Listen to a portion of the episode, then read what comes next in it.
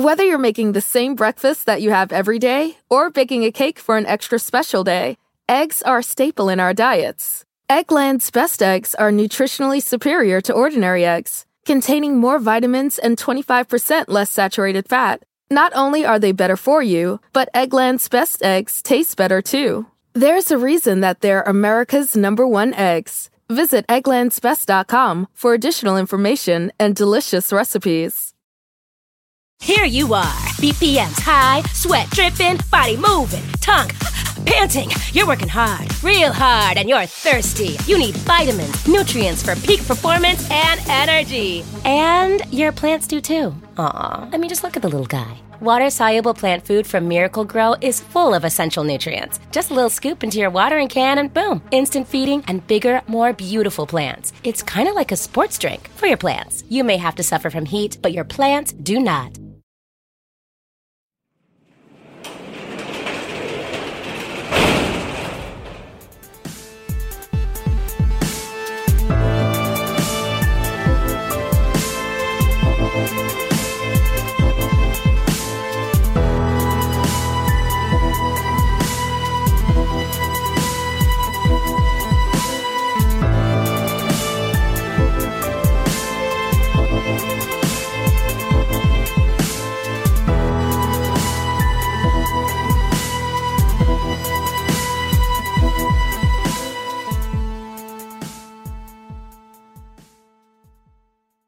Welcome to True Crime Garage. Wherever you are, whatever you are doing, thanks for listening. I'm your host, Nick, and with me, as always, is a man that I've been trying to prove for years is really Marco Manzanazzo.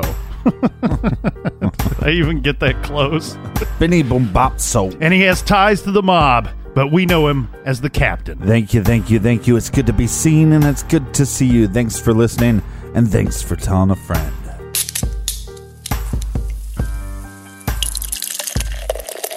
Today we are drinking Dark Cloud by Mother Earth Brewing in North Carolina. Garage grade three and a half bottle caps out of five.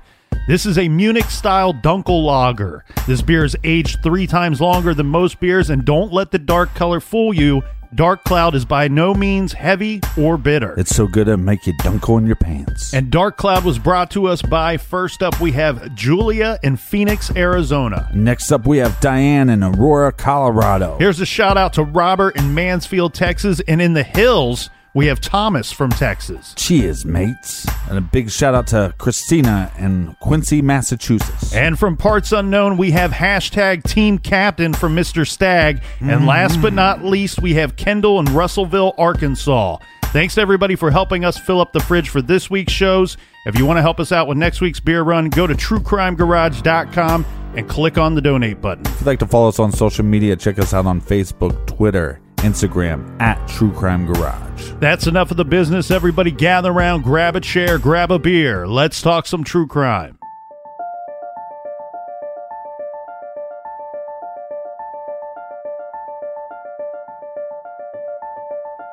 Calhoun, Georgia police and investigators from Clay County, North Carolina are looking into the disappearance of Sean Patrick McDuffie Jr. of Calhoun. Sean was last seen on Sunday, December 20th, 2015. This is when he planned a trip to North Carolina, from which he was scheduled to return within a day or two. A friend spoke to him by phone on December 21st at about 6:30 p.m., and that is the last contact anyone has had with Sean since. Investigators have interviewed several people pertaining to this investigation and are continuing to follow up on numerous leads. His rental vehicle, a gray 2015 Dodge 1500 pickup truck, was found abandoned on December 30th, 2015 in Clay County, North Carolina. The detectives in North Carolina have expressed concerns of foul play in Sean's disappearance due to evidence uncovered in their jurisdiction. Sean Patrick McDuffie Jr. is a Caucasian male. At the time of his disappearance, Sean was 27 years old, with short dark hair and blue eyes. He is 6 foot 1 inches tall and weighs about 140 pounds. Anyone with information as to the whereabouts of Sean Patrick McDuffie Jr. is asked to call the Calhoun Police Department at 706 629 1234.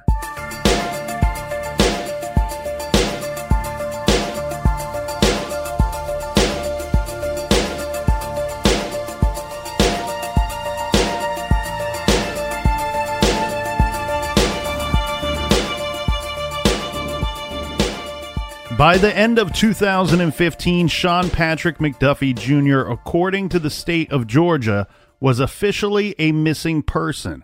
On December 20th, 2015, before hitting the road, Sean asked his ex wife if he could take his kids along for a ride to North Carolina. It was going to be a quick trip to drop off his friend Eric Brown.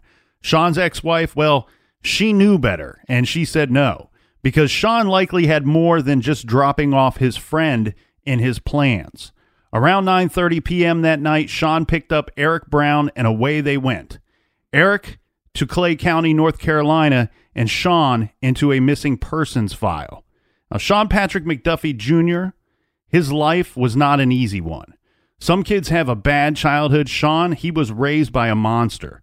Sean's earliest years would be filled with severe violence. From the start, Sean and his little sister Megan had the odds stacked against them. As children, life at home was lived on the edge and full of fear.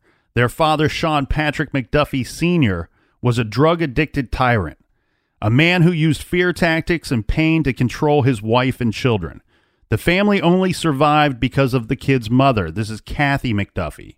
While she had stopped loving Sean Sr. a long time ago, she stayed with him because he had warned her many times about what would happen to her if she decided to leave him. So Kathy did everything she could to try to keep the peace and try to provide a normal childhood for her children. But to do that, to keep the peace, she knew her and her children, they had to follow the rules that were laid down by Sean Sr., an unreasonable and selfish man. Well, not only would he beat his wife, but to escalate things even further to torture the children, he would beat his wife in front of the children. Now, when little Sean Jr. was about seven years old, he would at times, this is at the point where he's going to begin to stand up to Sean Sr. Well, one time his dad locked Sean Jr. out of the house, and so Sean Jr. broke a window to get back into the house, and he had enough. Now, mind you, even at this young age, he is going to know how to be extremely violent himself because he has witnessed extreme violence so much in his young life. So Sean Jr. goes and grabs a knife from the kitchen and he takes it over to Sean Sr. and he holds the knife against his father. Like I said, this was when he was just seven years old. Mm-hmm. Like you can't even you can't even say that things are spiraling out of control in the house because by now it's already out of control. way out of control. And the kids are just seven and four years old. So extreme chaos basically inside this house. Yeah, this is not a house party of violence. This is a hotel party of violence. So staying there eventually became impossible. Kathy realized the path her family was on could not continue. Right, and what a difficult situation when you have kids involved, but you have a situation where if you leave, you are been threatened with possible the murder of you, possibly the murder of your your children, but you also are stuck in a situation where if you stay, this is going to continue.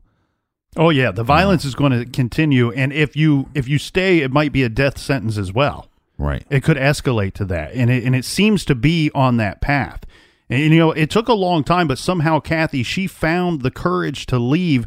But you see, no one leaves Sean Senior. Mm-hmm. He found Kathy, and he found the kids, and he ordered Sean Junior and Megan to sit on the couch. And then he explained to everyone, to Kathy and to his children, that nobody leaves him. And he demonstrated what happens when somebody does leave him. He then proceeded to slit Kathy's throat in front of his shocked children. Sean Sr. fled the scene, and the kids helped their mother and called 911. The authorities arrived and transported Kathy to the hospital, and with three eyewitnesses, law enforcement started the case against Sean Sr. And the amount of trauma that these children had to deal with, I mean, mm-hmm. it's unimaginable. Well, this horrible crime took place in March of 1996. So Sean Jr. and his little sister, Megan, the kids, they would have only been about like eight and five or, or nine and six years old at the time. So they're still very little kids. Yeah. Sean Sr., he was tracked down and arrested. He was charged with and later convicted of aggravated assault and two counts of cruelty to children. For this, he gets 20 years in the can. Kathy survived this horrific attack, but the pain was far from over as she suffered through a long rehab from the injuries. He didn't get charged with attempted murder. Mm, he may have, but the conviction was for aggravated assault. So uh, I, I don't. not happy about that one. Yeah, I don't know what he was They charged. should with. have slit his throat. There's some little bits of legal jargon involved in those in those charges. Right. No legal jargon if you just slit his throat. Then send him to the, you know, ER, but slit his throat first. Well, these were horrible injuries that Kathy suffered from this attack. And she suffered through a long rehab from these injuries as well, only to come out the other end of this thing addicted to painkillers. Right. And as we have discussed on this show so many times, and unfortunately, we see it on the news daily, people easily get addicted to things like painkillers, to prescribed medication. And when they can no longer get what they need, uh, they become reliant, that they've become reliant on, or it gets too expensive. Well, Kathy, like so many others, turned to street drugs to fill her addiction. Well, thanks a lot, Big Pharma. And this ultimately would mean that Sean Jr. and Megan, well, now they had no one. Their father's locked up, and their mother has come out of this addicted to drugs. No, the kids are going to be placed into foster care. Yeah, Sean Jr., he ended up living with one foster family, and Megan, she was a little bit younger, so during the course of her childhood, she would live with two different foster care families. But Sean Patrick McDuffie Sr., well, his violent history, it actually started well before he met Kathy and well before he ended up having two children with her. Right. In 2007, an old dying man has one last wish left. And it is something this poor man had to wait a long time for because way back in 1985, on February 21st, Kelly McDuffie, age 24, and his wife, Bobby Michelle McDuffie, age 20, they were found dead in their home on Squirrel Street in the Bonnie Doon community. Both had suffered sharp force trauma to their upper bodies, authorities said. News accounts at the time reported when when they were found, a butcher knife was still in Kelly McDuffie's side. Yeah, why why wouldn't they just say like stab wounds? Or or is it because how the butcher knife would hit them? That I don't know, Captain. That's a good question. I, I wondered that myself, but but all reports state suffered sharp force trauma. And with a knife being found in one of the victims, you would think it'd be fairly obvious that it would they were stabbed to death. Well, I think that's the first time we've ever heard that. We normally hear blunt force trauma. Right. Maybe this is a. Uh, I was going to say maybe this is like a, a fancy backwoods term for stabbed to death. Sharp suffered sharp force trauma to their upper bodies. But now looking at this captain, I think what they what they're calling a butcher knife, they're probably actually mean like a cleaver. Yeah, that's where my mind went. That's what I was Uh, thinking. okay, was okay. A cleaver. So my bad. You were trying to clean that up for us, and that's probably why they use that term uh, because of the weapon that was used in this attack. Now, Sean Patrick D- McDuffie Sr. He's the brother-in-law to the two murdered victims, and he actually lived with his brother and sister-in-law at the time of their deaths of their murder. So he was considered the prime suspect very early on in this investigation. Now, this causes him to flee all the way to the state of Arizona. Well, at some point in 1986, he is located and arrested. They find him in Phoenix mm-hmm. and they brought him all the way back to Fayetteville. So let's just be clear. We got this violent douche nozzle, right? Mm-hmm. And he's living with these two people, and they're murdered. His brother and his sister in law. right, and they're murdered. And then he's a suspect, and then he goes on the run. Yeah. He goes like Forrest Gump on the run, and then they find him, Mm-hmm. and he's not charged with the crime. No, no, no. They find him. They bring him back all the way to Fayetteville. Mm-hmm. They they charge him. They book him, and he's jailed for this while they're going to await trial. Okay. You know, but what ends up being there ends up being an issue here. Probably some technicality. I don't know because I couldn't find the exact cause of this with mm-hmm. you know and exact details of McDuffie's arrest. But a judge at some point said that there was no probable cause for the arrest, and so he's released. The case went cold, and it wasn't really being worked. I'm As, so confused. There's no probable cause. He's a he is the number one suspect in this murder. Well, he's a suspect, but but you have to have probable cause evidence to arrest the guy. Mm. And I like I said, I we don't have the details of it to so to kind of dig through it would be we we we, we wouldn't right, know right. if there was wrongdoing or or if this was rightfully turned over or not. But what we do know is once McDuffie is released, this case goes cold and it wasn't really being worked in my opinion. It basically just sat there closed until over 20 years later. And we've seen situations like this before where the, the guys and girls that have to go out and work the crime, the investigators, the police officers, mm-hmm. they they this is a situation where they know who did it, basically. And a lawyer, a prosecutor is saying, we can't convict. So it's kind of a it's kind of a closed case. You know, it's other cases hit your desk, you start working them, and you just kind of have to be reluctant and, and, and know that this one might have got past you somehow. Well, right, and the fact that they collect all the evidence and then they try to bring this guy to trial and it can't happen. I mean, I don't know how much more they could do unless they could get him to slip up and confess.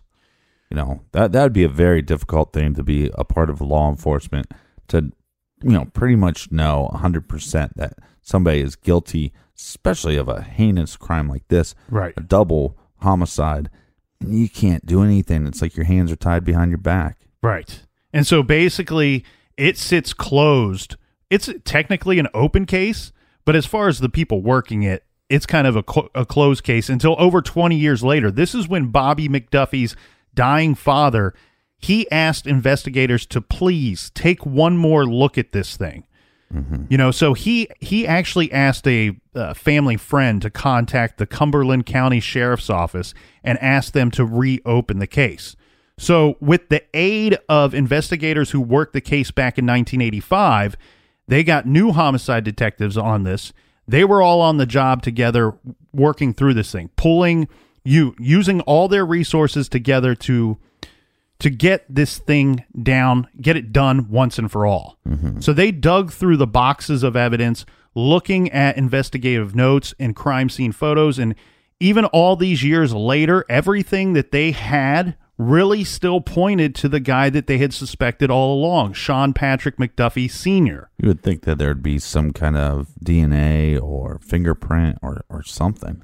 Well, the interesting thing here is their guy that they like for this double homicide. Well, he's not out on the run at this point. He's sitting in a cell uh, for trying to kill the mother of his children. He's sitting in a cell down in Georgia.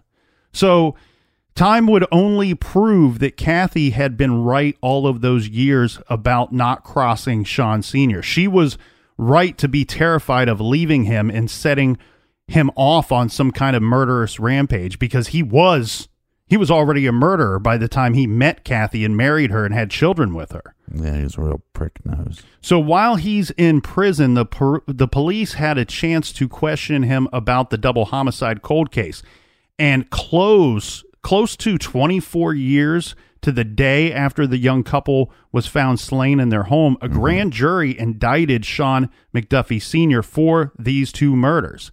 He was 48 years old by the time the charges came down the wire, and the charges were two counts of first degree murder. Sean McDuffie Sr. took the opportunity to then confess to killing both people over a what he referred to as a drug dispute. Mm-hmm. Uh, probably a slippery way for him to avoid the death penalty, is my guess. What was life like for these children living under one roof with a, a seething murderer? How do how do these kids come out mentally healthy from this type of childhood? I I, I cannot even begin to wrap my my head around that. It's almost impossible. And like we said, it you know, Kathy came out of this situation addicted to drugs, but it it took some years, but she found the strength to beat her addiction and to get her life back on track. She reestablished her relationship with her children and she began to live as much of a normal life as she possibly could. Her relationship with Sean Jr., her son, healed and they loved and maintained contact with each other. Megan, the daughter, became the rock of the family. She was the most stable of the three, and she grew up to be a great mother, a loving and supportive daughter, and she did her best to be Sean Jr.'s sister and friend. Now, Sean was able to, he was unable to finish high school. It, it wasn't that he wasn't smart enough to make passing grades, he began to take up with the wrong people. Mm-hmm. For Megan, she escaped her father and entered into foster care at a younger age than her brother. And that was what got her out of the cycle of violence. But Sean, he was in, only in foster care for a very short period of time. And so it seems like he never really got very far from that cycle of violence and drugs.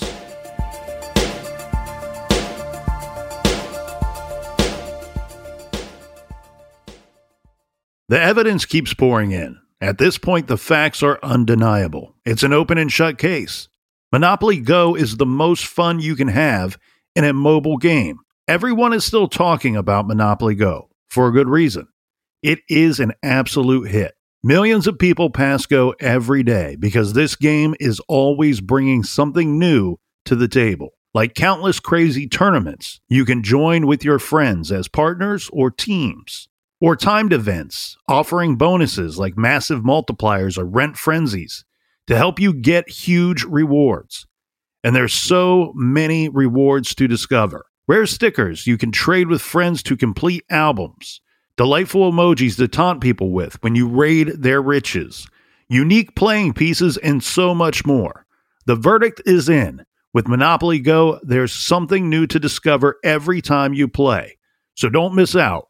Go download it now free on the App Store and Google Play. This show is sponsored by BetterHelp. We all carry around different stressors, big and small. When we keep them bottled up, it can start to affect us negatively. Therapy is a safe space to get things off your chest and to figure out how to work through whatever's weighing you down. If you're thinking of starting therapy, I highly recommend that you give BetterHelp a try. It's entirely online, designed to be convenient, flexible, and suited to your schedule. Just fill out a brief questionnaire to get matched with a licensed therapist and switch therapists anytime for no additional charge. Get it off your chest with BetterHelp. Visit betterhelp.com slash garage today to get 10% off your first month. That's betterhelp, H-E-L-P dot com slash garage. This show is proudly sponsored by BetterHelp. Check out betterhelp.com slash garage today.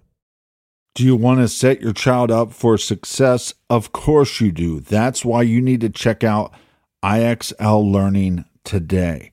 IXL Learning is an online learning program for kids covering math, language arts, science, and social studies. IXL is designed to help them really understand and master topics in a fun way.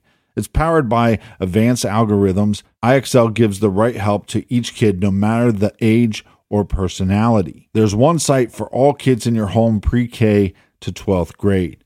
Kids could use it at home on their computer or on an app on your phone or a tablet. No more grading those worksheets. IXL grades everything for you. One in four students in the U.S. are learning with IXL. IXL is used in 95 of the top 100 school districts in the U.S. I love recommending IXL learning. Kids can learn at home or on the go. And all my friends and family that are using it absolutely love it because it's so easy to set up and so easy to use. And even the kids that I've recommended it to their parents have told me, hey, Captain, thank you. I was having problems in math and my parents couldn't help me, but IXL could. Do you want to get your kids back on track or do you just want to get your kids ahead? Do so with IXL Learning. Make an impact on your child's learning. Get IXL now. And True Crime Garage listeners get an exclusive 20% off IXL membership when you sign up today at IXL.com slash garage. Visit ixl.com slash garage to get the most effective learning program out there at the best price. Check out ixl.com slash garage today. Warmer, sunnier days are calling. Fuel up for them with Factor's no prep, no mess meals. Meet your wellness goals in time for summer thanks to the menu of chef crafted meals with options like Calorie Smart, Protein Plus, and Keto. Factor's fresh, never frozen meals are dietitian approved and ready to eat in just two minutes.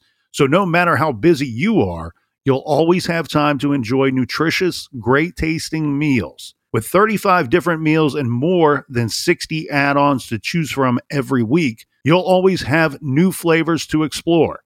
Crush your wellness goals this May with dietitian approved meals and ingredients that you can trust. Make your day delicious from breakfast to dessert. Stay fueled with easy, nutritious options. Treat yourself to restaurant quality meals that feature premium ingredients like filet mignon, shrimp, and blackened salmon. I am new to Factor and I have been loving every minute of it. I have a problem, and it's called lunch. Some days I need a pack of lunch, and some days I work from home. Whether I'm at home or whether I'm on the go, Factor is fueling my lunch from now on. Head to factormeals.com slash truecrimegarage50 and use code truecrimegarage50 to get 50% off your first box, plus 20% off your next month. That's code truecrimegarage50 at factormeals.com slash truecrimegarage50 to get 50% off your first box, plus 20% off your next month while your subscription is active.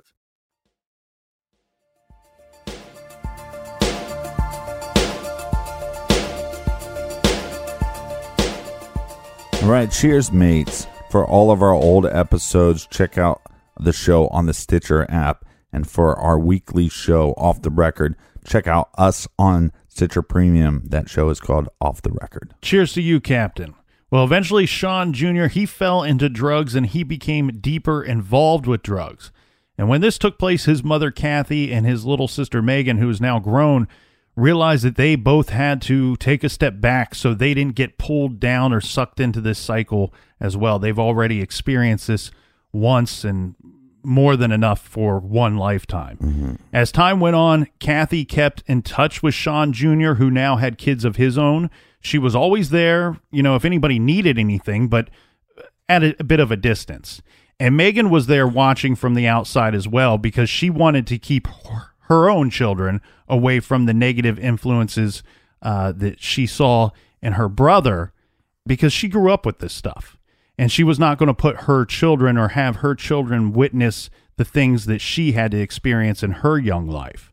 Now, this is an interesting case for us, Captain, because we were asked to cover this one, and it it was interesting in a sense that we were asked to cover it, and there's really no information out there that's easily accessible or readily available to to tell the story of this missing person, Sean McDuffie junior mm-hmm.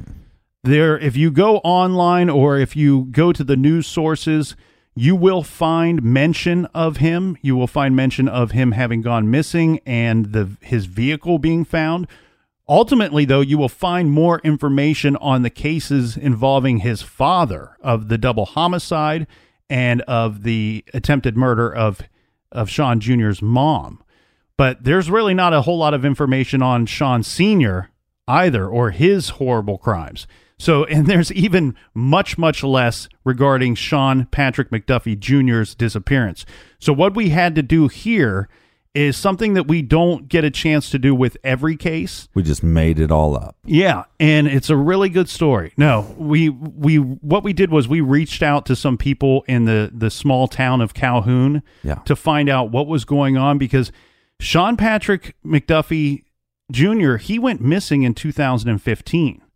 The reason why we were asked to cover this case, and I, you know, I had to tell the person outright, I don't know that we can because I don't know that there's enough information here for us to be able to tell a story. I mean, it was literally, if you look at the stuff, it's literally a five minute story. Mm-hmm. And so I said, all right, let's see what we can dig up. Let's get some people involved. And see what we can find in Calhoun and what's going on there. Because the reason why we were asked to cover this case, Captain, with it with him going missing in 2015, we're about two and a half years into his disappearance. The, there's the threat of this case going cold and going cold very soon.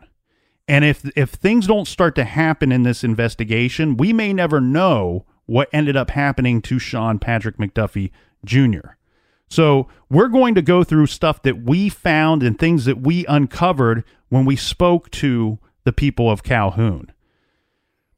So Sean Jr.'s path in life may have forever been rerouted when he and his cousin DJ were robbed during a drug deal because this would be the first meeting with a woman that we are going to call Stephanie. Mm-hmm. Now, rumor That's not a real name. Correct. Rumor has it that Stephanie is a bit of a big deal regarding the drug scene in Calhoun. Now, I read some statements given that some people think that at one time she may have run the meth business in Calhoun. According to other rumors in Calhoun, Stephanie had a practice of setting up drug deals and also setting up a staged robbery at the same time. This way she would get the cash and be able to keep the drugs as well. So she she wins, pays off some fake robber or robbers, and all else involved, well, they lose and they get scammed. This was not a uh, one-time deal for her either. She did this setup job on several occasions. On one incident, it is stated that Stephanie even paid a woman that we will call Sunshine. She paid her about $20 or so to punch Stephanie in the face after one of these stage robberies went bad because she needed to further stage the scene, making it look like Stephanie herself was a victim in this situation. Now, remember Sean and DJ, they had been robbed by Stephanie during this drug deal. So later Sean and DJ they they now know what actually went down at some point. And one night while Sean and his friend Tyler were out driving around, they spotted Stephanie on the streets. And after they saw her, they decided they were going to go and get their drugs back or their money back, whichever was stolen from them during the stage robbery. Tyler wanted to approach Stephanie immediately, but Sean wanted to go and get DJ, the other person that was robbed in this situation. They picked up DJ and later they found Stephanie at some kind of hotel. Now, DJ approached Stephanie and demanded drugs or cash or both from her because of this robbery. So they basically roll up on her and say, "Hey, look, we know what happened. We want our stuff back. Yeah, Stephanie, you little skank, we want our stuff back. Now we either we're either going to get the drugs back or you're going to give me the money for the drugs." Right. And at that time, when they roll up on her, she didn't have drugs or cash on her, but she had an idea. And Stephanie's supplier is a dude that we will call Biggin. They here's his, her idea. Mm-hmm. She's going to get Sean and DJ in on a little bit of this action. She can't give them back cash or give them back drugs. So what she's going to do is she's kind of a big deal. These two guys are small time. She's going to let them in on some of her action by introducing them to her supplier that we're going to call Biggin. So what they did was they had DJ and Tyler stay put, but Sean Jr. decided he would leave and go with Stephanie to meet this Biggin character. While there, wherever this rendezvous took place, they received drugs. Uh, that this was supposed to be the equivalent of what was stolen from them. So this is a way of to kind to introduce them to to this supplier Biggin. and as well as give them back some of what they were robbed of. Okay, I'm just trying to follow you. We got Sean Jr., we got Skankosaurus Rex, Stephanie, and now we have Biggin. Mm-hmm. And they're going to give them uh, a set amount of drugs that will, but they're not giving it to them. They have to sell this, this, the, these drugs. I don't know what they have to do with it. It's my understanding that they were given some uh, stash of drugs to repay them for the robbery that they were aware of. Well, this we say that this may have rerouted Sean Jr.'s life because there's a chance that this whole robbery deal, meeting Biggin, and then Stephanie trying to make amends with Sean, Right. this could be the start of possibly what led to his disappearance. Because after Stephanie makes amends with Sean Jr., it it starts to look like, you know, remember we said Stephanie is rumored to be some sort of boss. So from the outside looking in, it actually now looks like Sean is working with or most likely working for Stephanie at some point, that they developed a working relationship.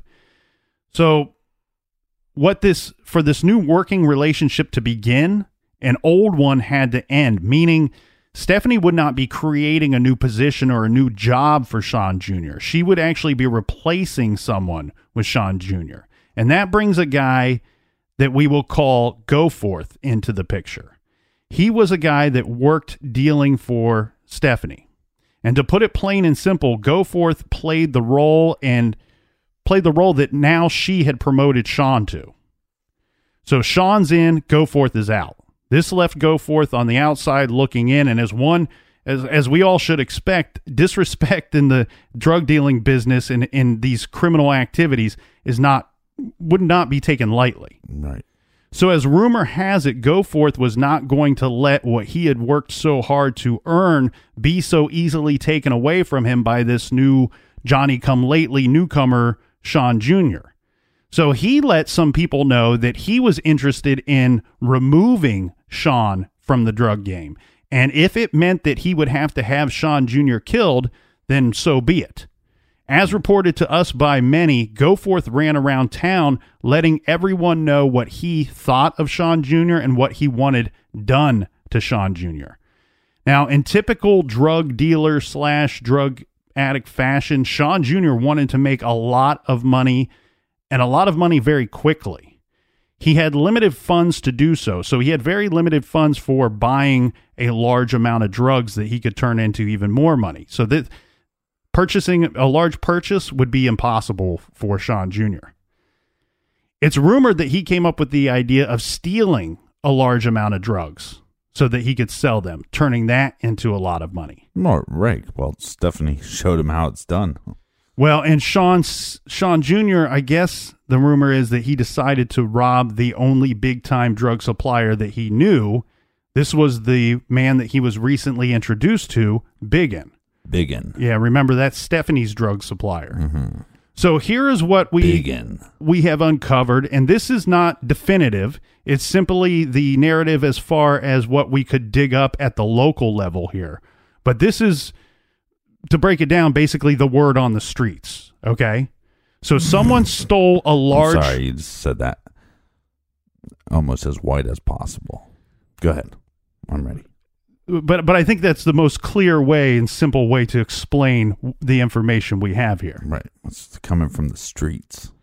So anyway, someone stole a large brick of meth from Biggin, and the person who stole this large and valuable brick Right. was Sean Jr.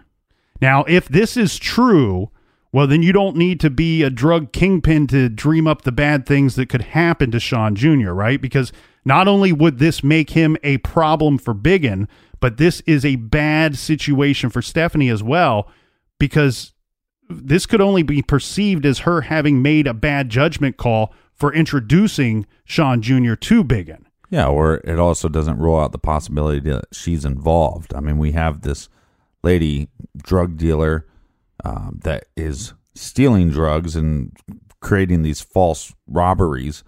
So, is it possible that Biggin has this missing drugs and they go, well, we think that it's Sean Jr., but is Stephanie involved in this? Was just the whole meeting in general, you know, concocted by Stephanie in the first place? Well, the other issue too that we have, Captain, is we we also have Goforth, who already is said to have it out for Sean Jr. But but now, you know, if I'm Goforth, okay, and I know about this Biggin guy being stolen from or robbed, Right. I could make a good name for myself as far as Biggin's concerned and Stephanie. Hell, I I could impress Biggin enough. Maybe I could even replace Stephanie. And we can't say for certain that Sean Jr. is responsible for stealing this brick of meth, but what we can say for certain is there's a lot of people believe that he's responsible for it. Yeah, and I don't even know how this whole stealing or robbery thing would have went down. Um, but we did talk to at least one person that said that, quote, Sean seemed to be like a kid in a candy store as he broke up the brick of meth into a large plastic bowl and he was running his fingers through it. Well, he's a drug addict. Yeah, but more importantly for Sean in this situation, he's a dealer.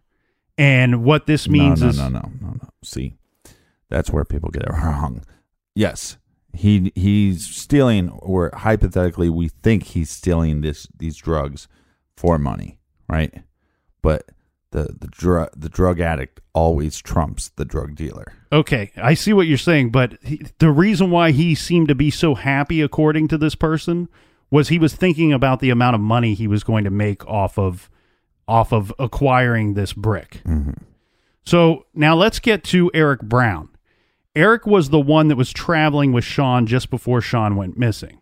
And Sean Jr. met Eric Brown through Stephanie. Eric, according to several sources, is a dealer from North Carolina who comes to Calhoun to meet his drug contacts and pick up drugs to sell on the way back to North Carolina. The easiest way to break this down for you, why this Eric individual would do this, is that the meth is so regular, readily available in Calhoun that he can purchase it for much cheaper than what he's going to sell it to in these other spots because Right. like everything it's supply and demand. These mm-hmm. other locations where he's moving these drugs to the the supply doesn't equal the demand. So he can make a bunch of money doing this making this traveling to Calhoun picking up these drugs selling them on the way back to his home or even selling them in his hometown so during one of Eric's visits to Calhoun, actually, to be perfectly clear, Captain, this would be like an extended stay, and this would be the last visit that Eric would make to Calhoun before Sean Jr. would go missing. But during this extended stay, Eric and Sean, they spent their time trying to make money, and this, of course, mostly involving them attempting to successfully exchange drugs for money Right. and money for drugs. After one of these afternoons, I guess Eric called Sean and asked him to look in his rented 2015 gray Dodge Ram 1500 pickup truck. This was for a thousand dollars. This is money that they had made that Eric thought that he had left inside Sean's vehicle. Sean said that he checked the vehicle and then later informed Eric that there was no money left in the car. Now, Eric is, as we said, rumored not only to be a dealer, but he's also a drug addict. Right. And, uh, um, you know, he called. Call this being paranoid or whatever, but Eric seems to think that Sean was lying to him and that Sean just ended up keeping the $1,000 for himself. Well, this is all also what happens when you hang out with shady people. If you hang out with people that sell drugs or steal drugs or steal money, you know, you get involved in illegal activity. This is the kind of stuff happens, you know. Well, and there's no real friends in this situation. You know, what I mean, all these people that they're they're associates because they can make money or trade drugs together, but at the end of the day, none of them are friends. Well, the funny thing about it is um, the original pilot for the Friends um, TV show was about drug addicts and drug dealers.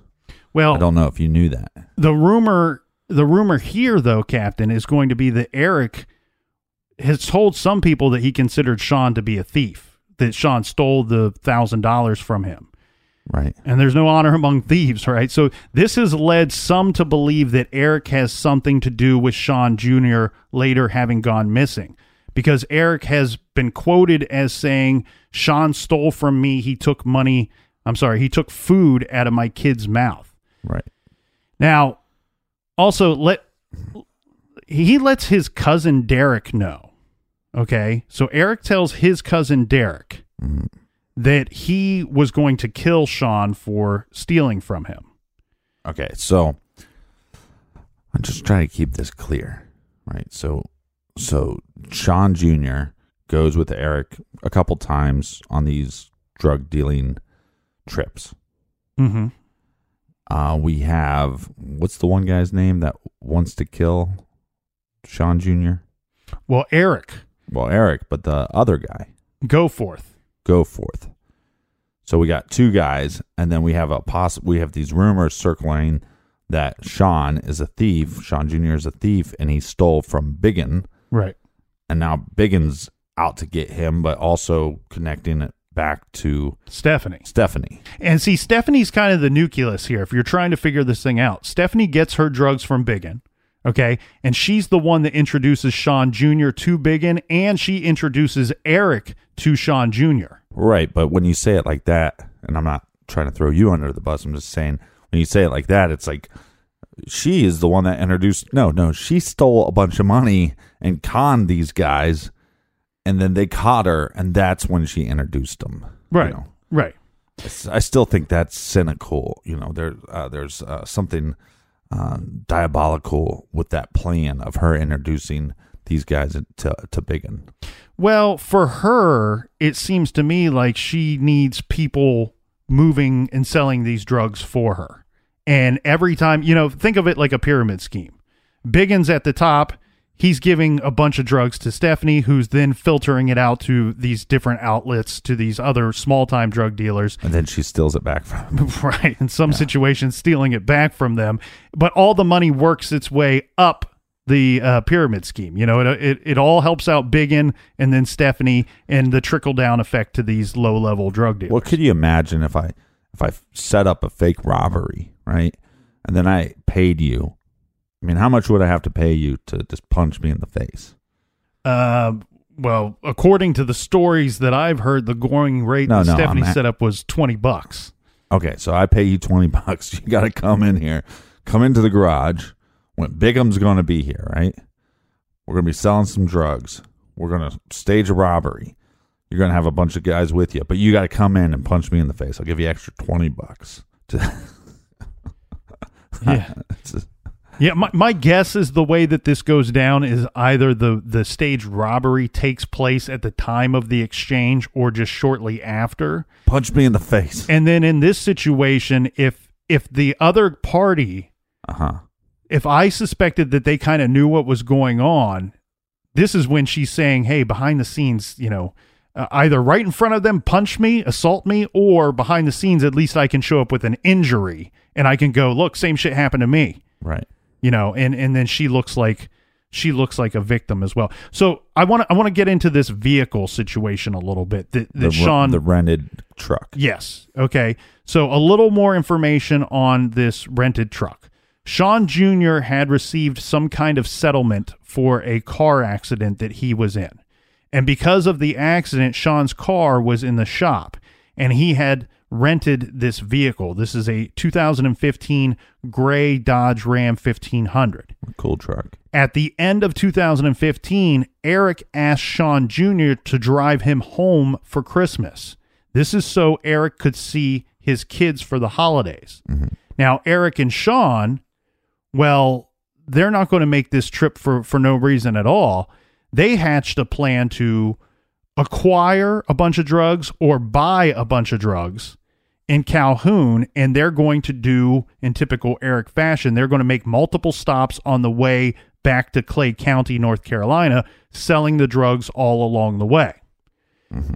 Now, they could make more money, as we stated, they can make more money in these other towns doing this. Now, where are they getting the drugs from? This I don't know. And this is why I want to be clear here stating that their plan was to acquire drugs or to purchase drugs. Right. I don't know if they purchased a large batch or if the large batch that they intended to sell was that same batch that was stolen from Biggin. Mm-hmm. I'm a little unclear on the time of that of when that went down. Okay, in comparison to Yeah. Sean Jr. going missing. It sounds to me all of this stuff that we're discussing here. Now, mind you, we're getting a lot of this information from drug addicts, drug dealers, people that know them. Uh, so the, the dates are a little skewed. Well, yeah, very trustworthy people. They take a lot of notes. But the thing is, all of this seems to be going down in a relatively quick amount of time, meaning within within the course of a month, maybe two months. Right. So this is all happening happening very rapidly. So they're going to make this trip, Eric and Sean Jr., and they're going to make you know sell drugs along the way back to Clay County. So on December twentieth, two thousand and fifteen, Sean Jr. picked up Eric.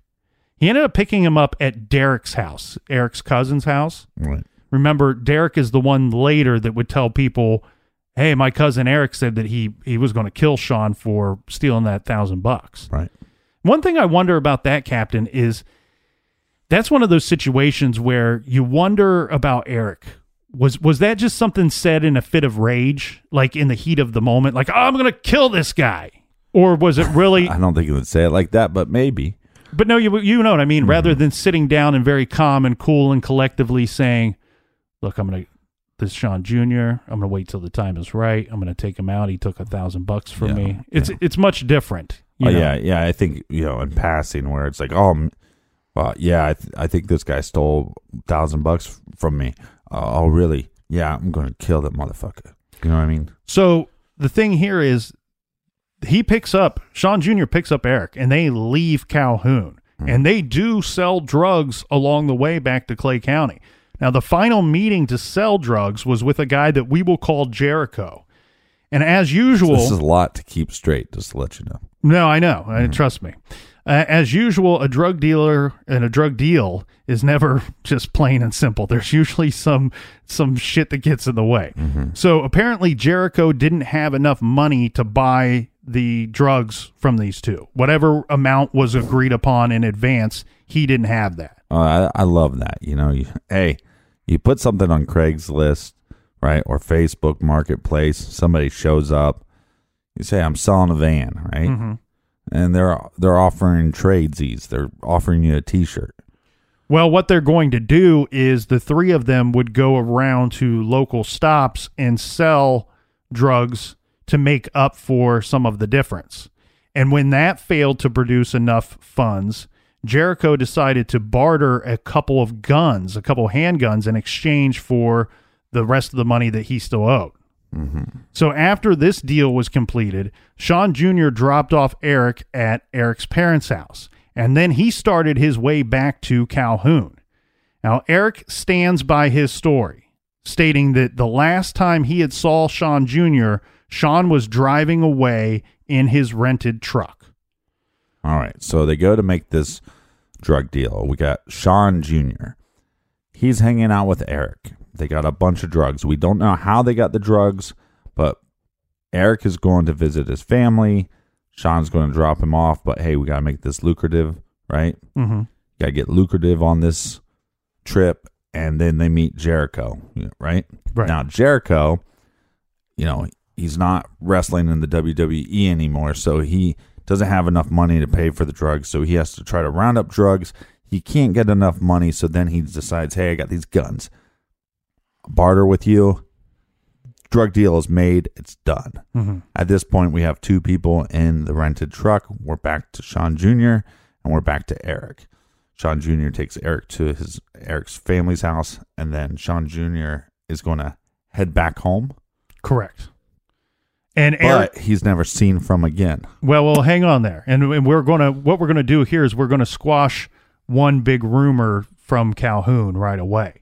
So in Calhoun, there's always been this rumor of well, Sean Jr. went to Clay County, North Carolina. He was killed there, and he was never seen again. So we can go ahead and squash that rumor because on his way back to Calhoun, Sean Jr. was actually spotted on two different surveillance cameras.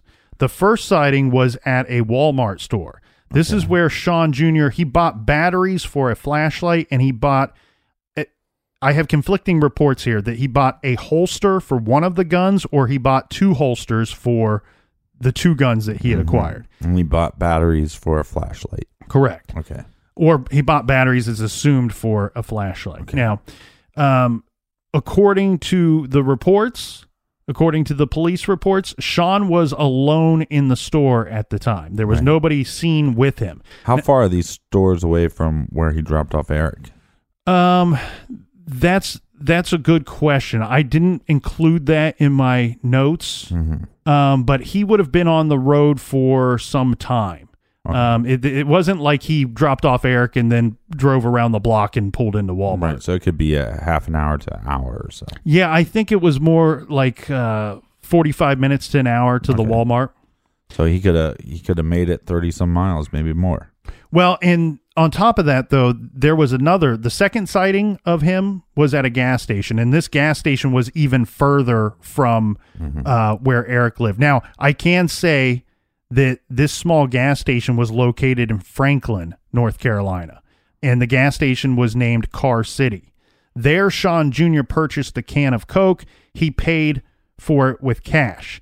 Now, not only did Sean have guns, but according to the security footage at the gas station, Sean had a lot of money, presumably from the drug sales that he had just made. Right. So apparently, he had a wad of money in his pocket that was so large that he was like having trouble removing it from the pocket to pay for this, you know, oh. single Oh. can of soda that he purchased at the gas station. You go in to buy a Coke. I'm just a little thirsty. I'm going to stop and get a Coke. Uh, that would be 79 cents, sir. you can't get your money out of your wallet. Well, I actually think that the the purchase of the soda was like a secondary reason for the stop, and we'll get into that in just a minute. Now, regarding the the wad of cash, it's actually believed that Sean had about seventeen hundred dollars cash on him at this time. Yeah, and coming from the world of banking, I mean, depending on what denomination you get that in, I mean, that could be a, you know stack of you know stack of fives, stack of tens. 20, you know what I mean? Dude, I used to bartend for a living. I, I I would have a big wad of cash, and my friends would be like, "Man, you're like rich." I'm like, "Yeah, this is two hundred dollars. Yeah, I'm hoping it lasts me the week." this you know yeah this all fits in a, a suitcase, but uh, but it's only two hundred and five dollars. Yeah. Uh, so now, while Sean was at the gas station, he asked for directions, and I actually believe this to be the main reason for him stopping at this uh, car Car City gas station. Right. Because I believe Sean to have been lost, and we know he was unfamiliar with this area, and he's traveling by himself at this point. And he doesn't have a cell phone. Does he have a cell phone? He does. He And does. So he doesn't have GPS on the cell phone. Um, that I cannot answer that question. I don't know if he has GPS or just does not know how to use it. Right. But for whatever reason, he chooses to stop and ask for questions, directions. My my other guess though too is, um, how- you know what I mean? If he's going to program his phone, can, does his phone work real well in this location? Yeah, it could be bad service, or I mean, or it could just be a cheap phone. I mean, again, he's a drug addict, and it sounds like he if he's doing meth, you know, to to think that he'd have the new newest updated top of the line iPhone, I, I just don't see that happening. Well, from the video at the gas station, it was determined that Sean Jr. was alone in his vehicle. Now, this was on December 21st, 2015 at approximately 6:55 p.m. Now, at this time of year, we should note that it's already dark at this time when he's traveling. So just after Sean left the gas station, he was on his phone. This is how we know he he did have a cell phone with him. Right. He was on his phone with his who this is always difficult in these cases because we see these situations where people are reported as girlfriends, ex-girlfriends, ex-wives. Uh, he was on the phone with Brandy King. Okay, uh, it's been reported as both ex-wife or girlfriend, whatever. Right. What we do know is, according to his mailing address, Sean Jr. was supposedly living with Brandy at this time. All right. So there are a couple. Yeah. Well, we know that he was traveling on 64 West, and this is while he was talking to Brandy King. But he would eventually lose cell service. Now, this is one hell of a phone call because it sounds like Sean and Brandy were arguing before he even left to go to North Carolina. Like, she knows what he does Right. she knows that, that he's selling drugs that he uses drugs i think you know he's probably telling her look I, i'm just selling them i don't use them uh, i think he's also telling her things like look i just need to make one big score and then i'm getting out Right. Right. Right. and i think he kept telling her hey let me go do this north carolina thing and i'm going to get out i'm going to make a bunch of money and then i'm going to get out and i'll go get a real job and, and straighten myself out so they're already arguing before he leaves. Now, now he's on his way back, which would make Brandy happy. However, on this phone call, he's telling her that he's lost and that he doesn't know where he's going. He he actually tells her he didn't even know what road he was on. The road that he tells her that he's on, I don't even know if it was anywhere in the area because he gives two different numbers. I think he listed something like I, I could be on 441 or or or 415. You know, he doesn't seem to even know what road he's on. Now, we do know that he was on 64 West. We know this because we see him on the surveillance footage at the gas station leaving heading on that road. Right. So, not even knowing what road he's on, but before he drops the call, the call drops. Sean tells Brandy during this conversation to tell his kids he loved them in case something happened to him. Now, What? yeah, Brandy asked him why he would say that, and he responded that he thought he was being followed. And then oh, seconds later, he lost cell service. So Sean was on Highway 64 and lost service while talking to Brandy. This was at approximately 7:15 p.m. In the days after the 21st of December, Sean's mom, Kathy, had been trying to get a hold of her Sean through Facebook Messenger for days. He never responded, which was unlike Sean to not respond to his mother. From the 21st to the 26th, Brandy searched high and low for Sean. She called everybody that he knew, texted everybody that he knew. She even checked with jails and hospitals to see if he was found. Nothing, no sign of Sean. But on December 26, 2015, Sean was reported missing by Brandy King.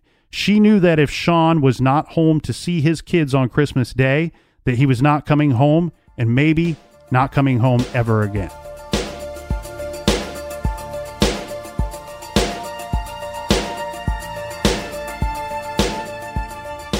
Thanks to all of you out there for listening. Thank you for telling your friends. Please join us back here in the garage tomorrow for the conclusion of the missing persons case of Sean Patrick McDuffie Jr. Until then, you better be good, please be kind, and don't litter.